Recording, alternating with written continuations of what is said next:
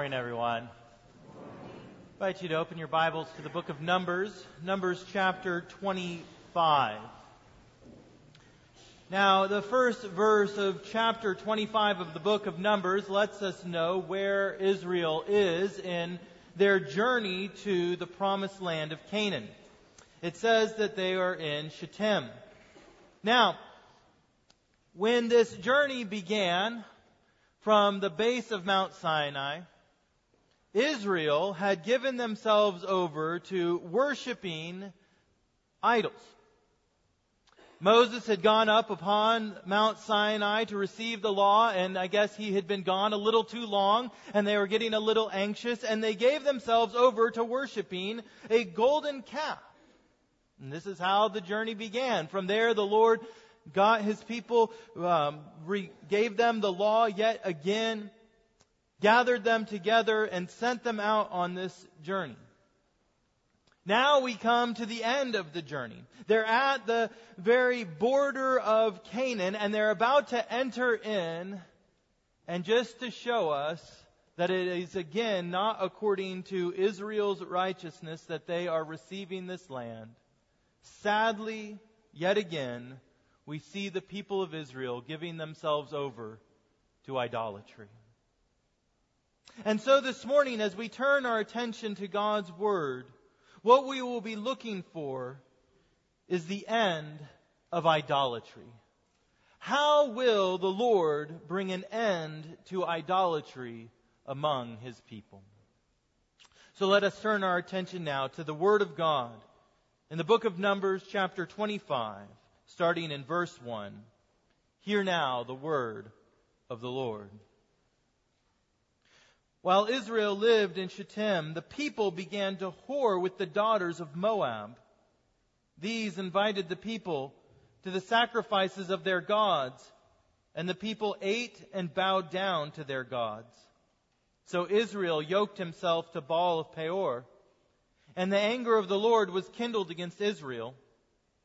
And the Lord said to Moses, Take all the chiefs of the people and hang them in the sun before the Lord, that the fierce anger of the Lord may turn away from Israel. And Moses said to the judges of Israel, Each of you kill those of his men who have yoked themselves to Baal of Peor. And behold, one of the people of Israel came and brought a Midianite woman to his family in the sight of Moses and in the sight of the whole congregation of the people of Israel while they were weeping in the entrance to, of the tent of meeting. When Phinehas, the son of Eleazar, son of Aaron the priest, saw it, he rose and left the congregation and took a spear in his hand and went after the man of Israel into the chamber and pierced both of them, the man of Israel and the woman, through her belly. Thus the plague on the people of Israel was stopped. Nevertheless, those who died by the plague were 24,000. And the Lord said to Moses, Phinehas, the son of Eleazar, son of Aaron the priest, has turned back my wrath from the people of Israel, in that he was jealous with my jealousy among them, so that I did not consume the people of Israel in my jealousy. Therefore say, Behold, I give to him my covenant of peace, and it shall be to him and to his descendants after him the covenant of a perpetual priesthood because he was jealous for his God and made atonement for the people of Israel. This is God's holy word for us, his people. Let us pray. Father God, we come now to you, asking, Lord, that you would teach us from your word. For we know that each of us hold within our own hearts idols over and against you. May we be so convicted by your Spirit that we would offer these idols unto Christ, and that this day we would truly see the end of idolatry in our lives. And we pray it in Christ's holy name. Amen. What is idolatry? I think that for most of us, idolatry, the word idolatry, conjures up images of gold or silver statues that are revered and worshiped as a god.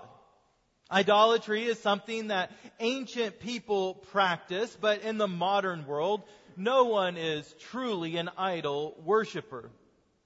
And yet, the biblical concept of idolatry is so much more encompassing than the worship of images or statues. Listen to the words of Paul in Colossians 3.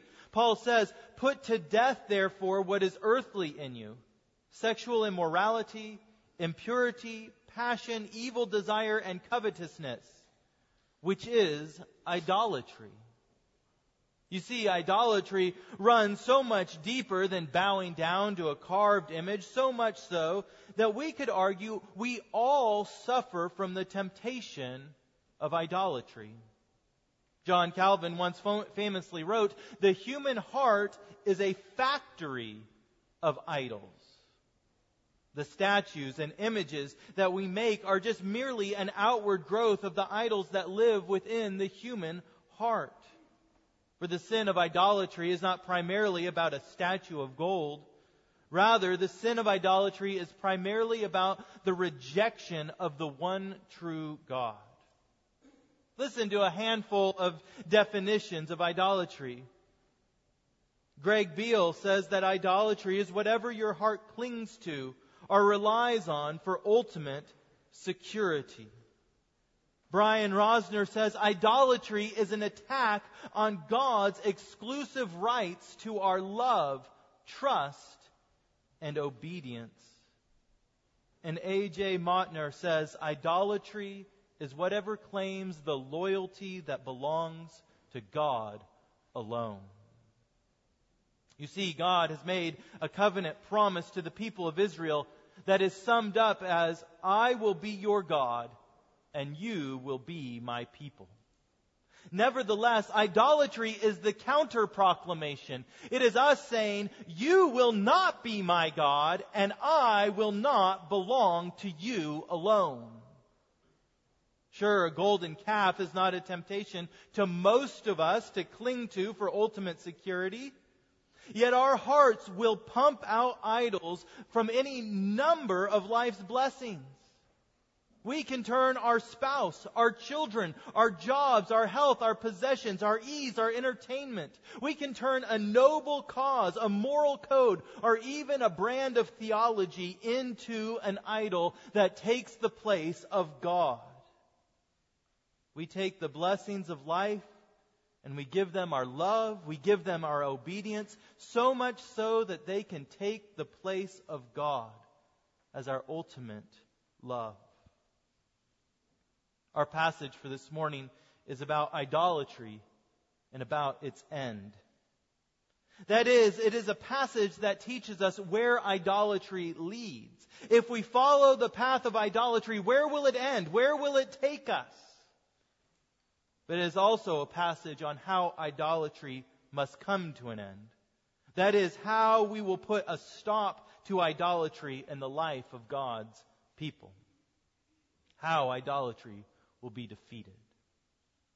Each one of us here, whether we are a Christian or not, a believer or a doubter, convinced or agnostic, each one of us who are here this morning has a desire for security and love.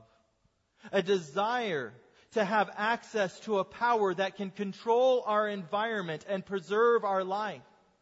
And whether you are conscious of it or not, you are giving your love, your trust, and your obedience to something. Something that you trust to give you life. And this morning, we will see how trusting anything other than the one true God will end in death. But if we give our trust over to the Lord, we will see an end of idolatry. Now, the first commandment says that we are not to have any other gods beside the God of the Bible.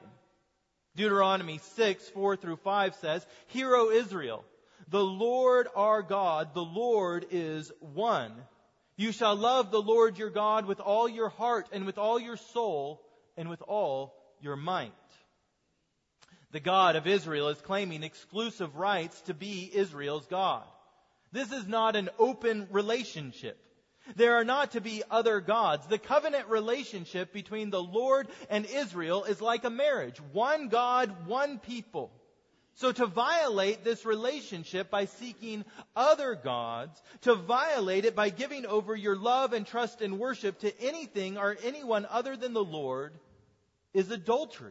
It's cheating on God. This is what we see in verses 1 through 3 of our text. There we read, the people began to whore with the daughters of Moab. They invited the people to the sacrifices of their gods, and the people ate and bowed down to their gods. So Israel yoked himself to Baal of Peor. Now, throughout God's law, Israel was warned not to marry outside of the people of God because the end of such unions would be spiritual adultery. Israel was physically tempted by the Moabite women and so pursued an adulterous relationship with them. As the text indicates, this union led the people to the idolatry of worshiping the Moabite gods. And in doing so, they are unified to the false god Baal of Peor. You see, physical adultery led to spiritual adultery. Being yoked to a Moabite woman will lead to being yoked to her gods. Now, a simple reading of the broader context shows us that the issue in Numbers 25 is not a racial issue, but rather a religious issue. There is an entire book that extols, that praises the relationship between an Israelite man and a Moabite woman. The book of Ruth.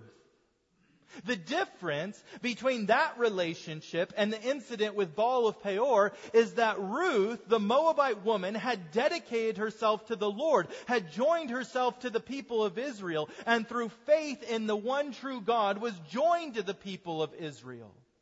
You see, God is not interested in what we might call racial purity. That's not what this is about. He is interested in spiritual purity.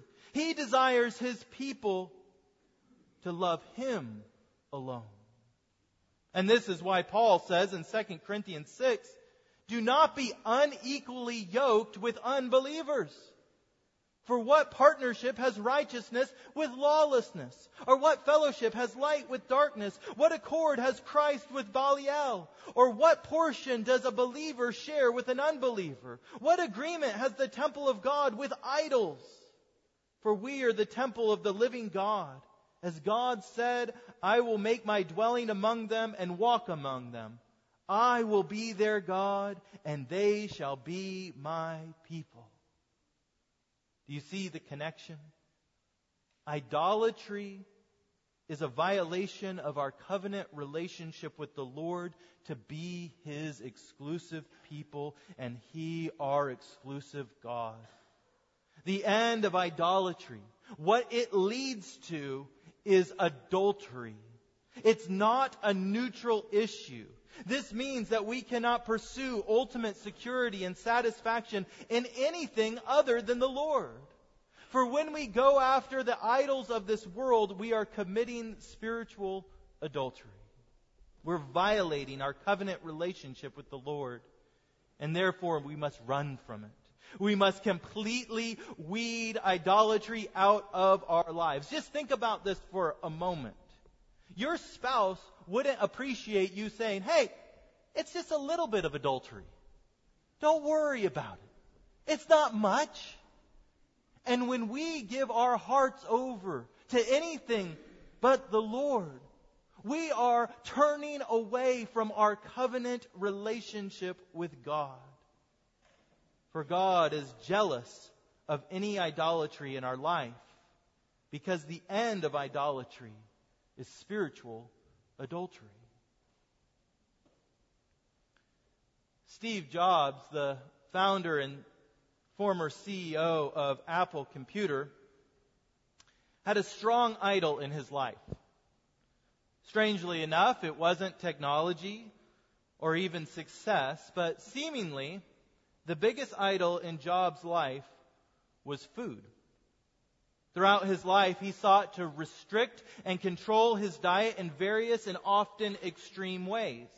He would go for long periods of time only eating one or two types of food, apples or carrots, for weeks on end. He attempted to be a fruitarian, which meant that he ate nothing but what a plant produced. He wouldn't eat the leaves or the stalk or anything, and of course, no animal products. Combined with this diet, he would fast for long periods of time. Food was an idol and it led him to excessive and strange behaviors. And some of these behaviors were extremely damaging to his life and health. It is said that he would eat so many carrots that he would actually get an orange hue in his skin. He believed that because he didn't eat meat, he didn't need deodorant and didn't need to shower regularly. According to his coworkers, this theory was flawed. Ultimately, when Jobs developed pancreatic cancer, he believed that food, that his control over food would deliver him from death. And so he delayed having the surgery that every medical doctor said that he needed to have. And ultimately, he lost his life. You see, we can pursue and give our ultimate security to just about anything. We can make an idol out of any of the Lord's blessings that He gives to us. And we believe that these idols will give us life, that they will give us control, that they will give us fulfillment. But ironically, our idols will not end in the life and security that they promise, but rather the end of idolatry is death. In verses 4 through 9, we see this truth exemplified. For the result of Israel's idolatry led to capital punishment to be executed by the civil authorities in Israel and divine punishment executed through a plague on the people. So in verse 5, we read of the civil punishment.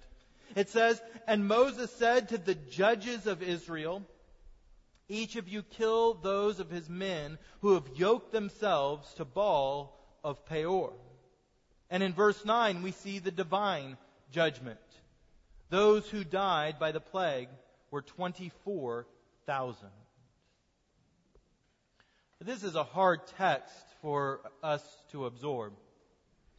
The hanging of idolaters, Phinehas' spearing of the adulterous couple, 24,000 people dying in a plague, just because they worshiped a false God?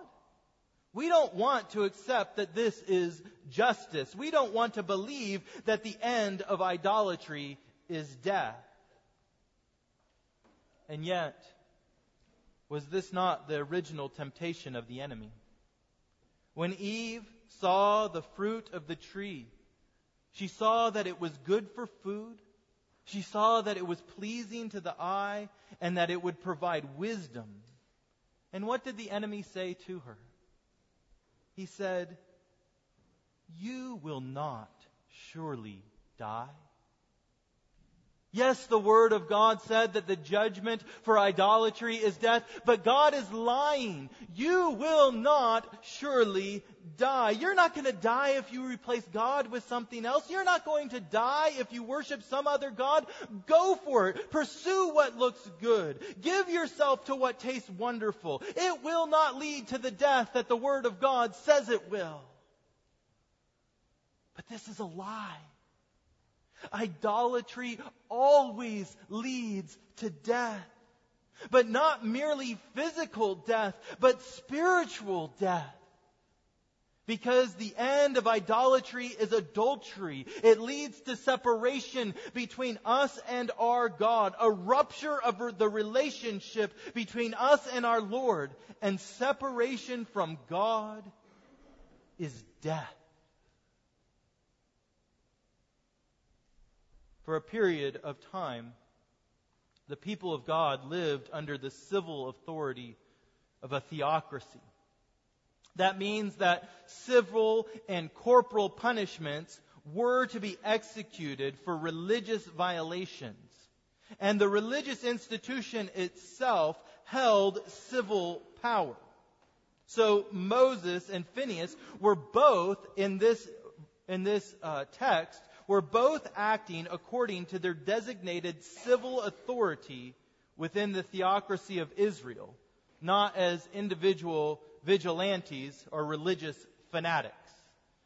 These punishments of physical death were designed to show the people of Israel a spiritual reality that the end of idolatry is spiritual death. But now the theocracy of Israel has been fulfilled in the ascension of Christ to the right hand of God, and He rules and reigns from above. The church does not exercise uh, civil authority. The state alone has the right of the sword.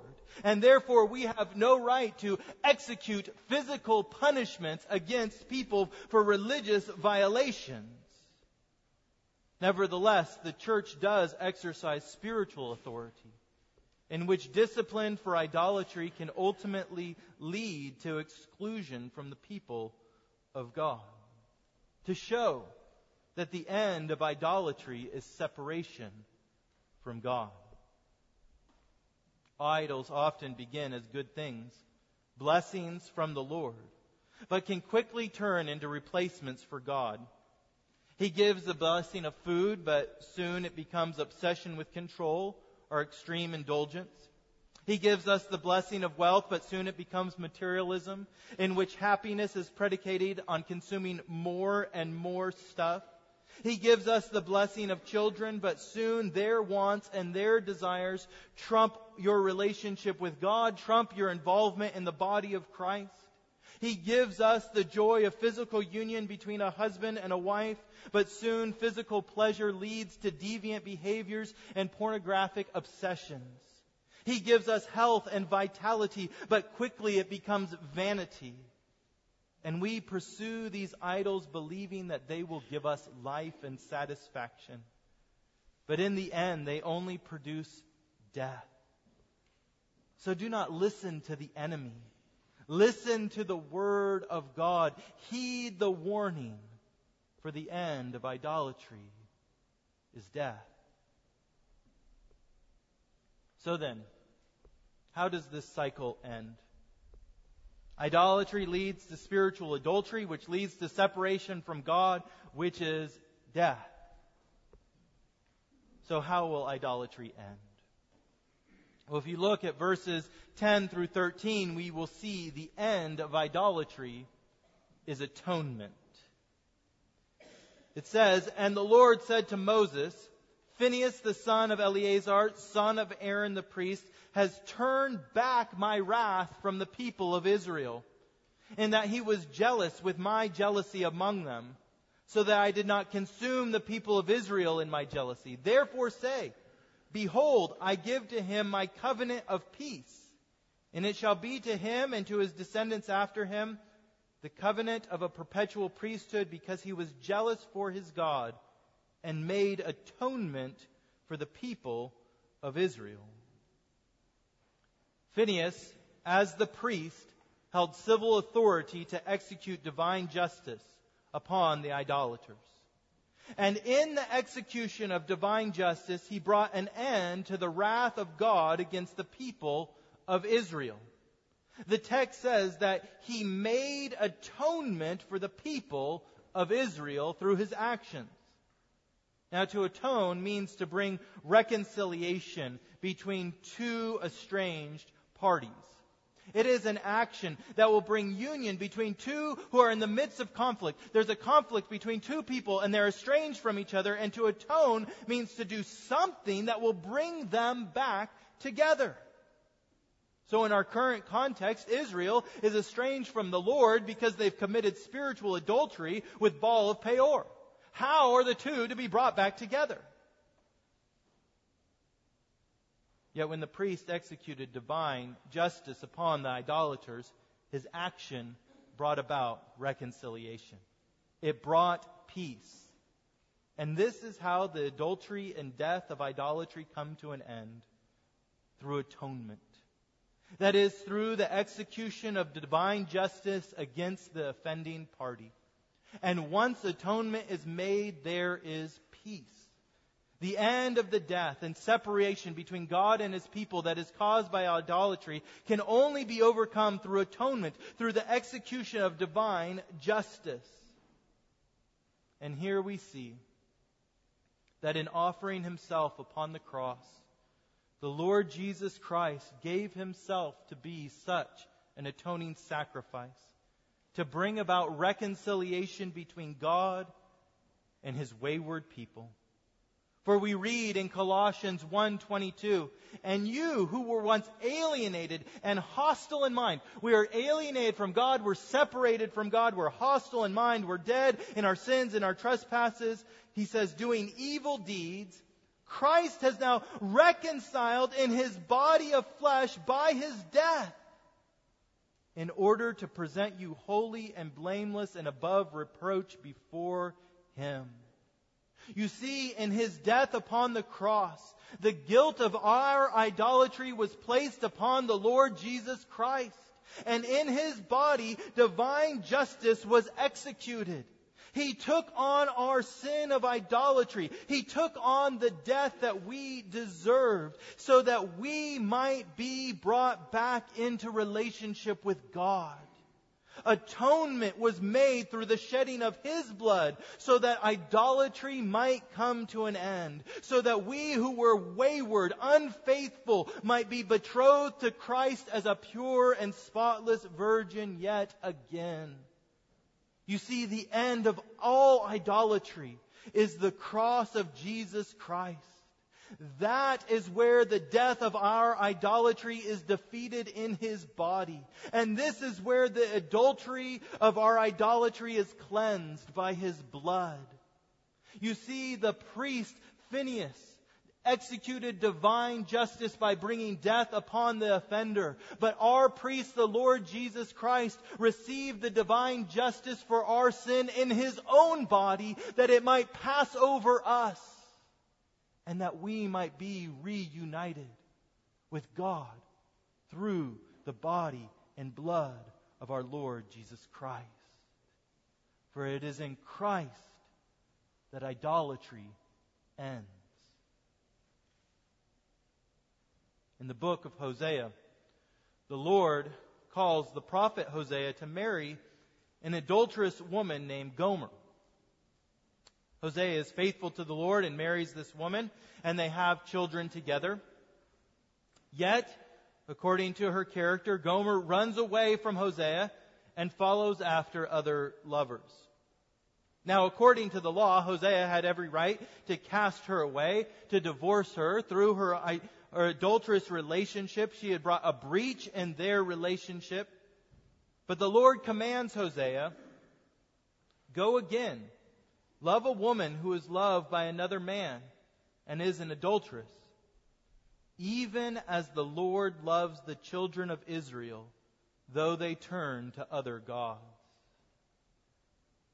Why did God command Hosea to pursue an adulterous wife? Why did he command him to bring her back to himself after she went after others? It was to show his people that though they pursue other gods, though they pursue the idols of this world, he will not abandon his people or leave them. But he will bring them back to himself through Christ and say yet again, You are my people.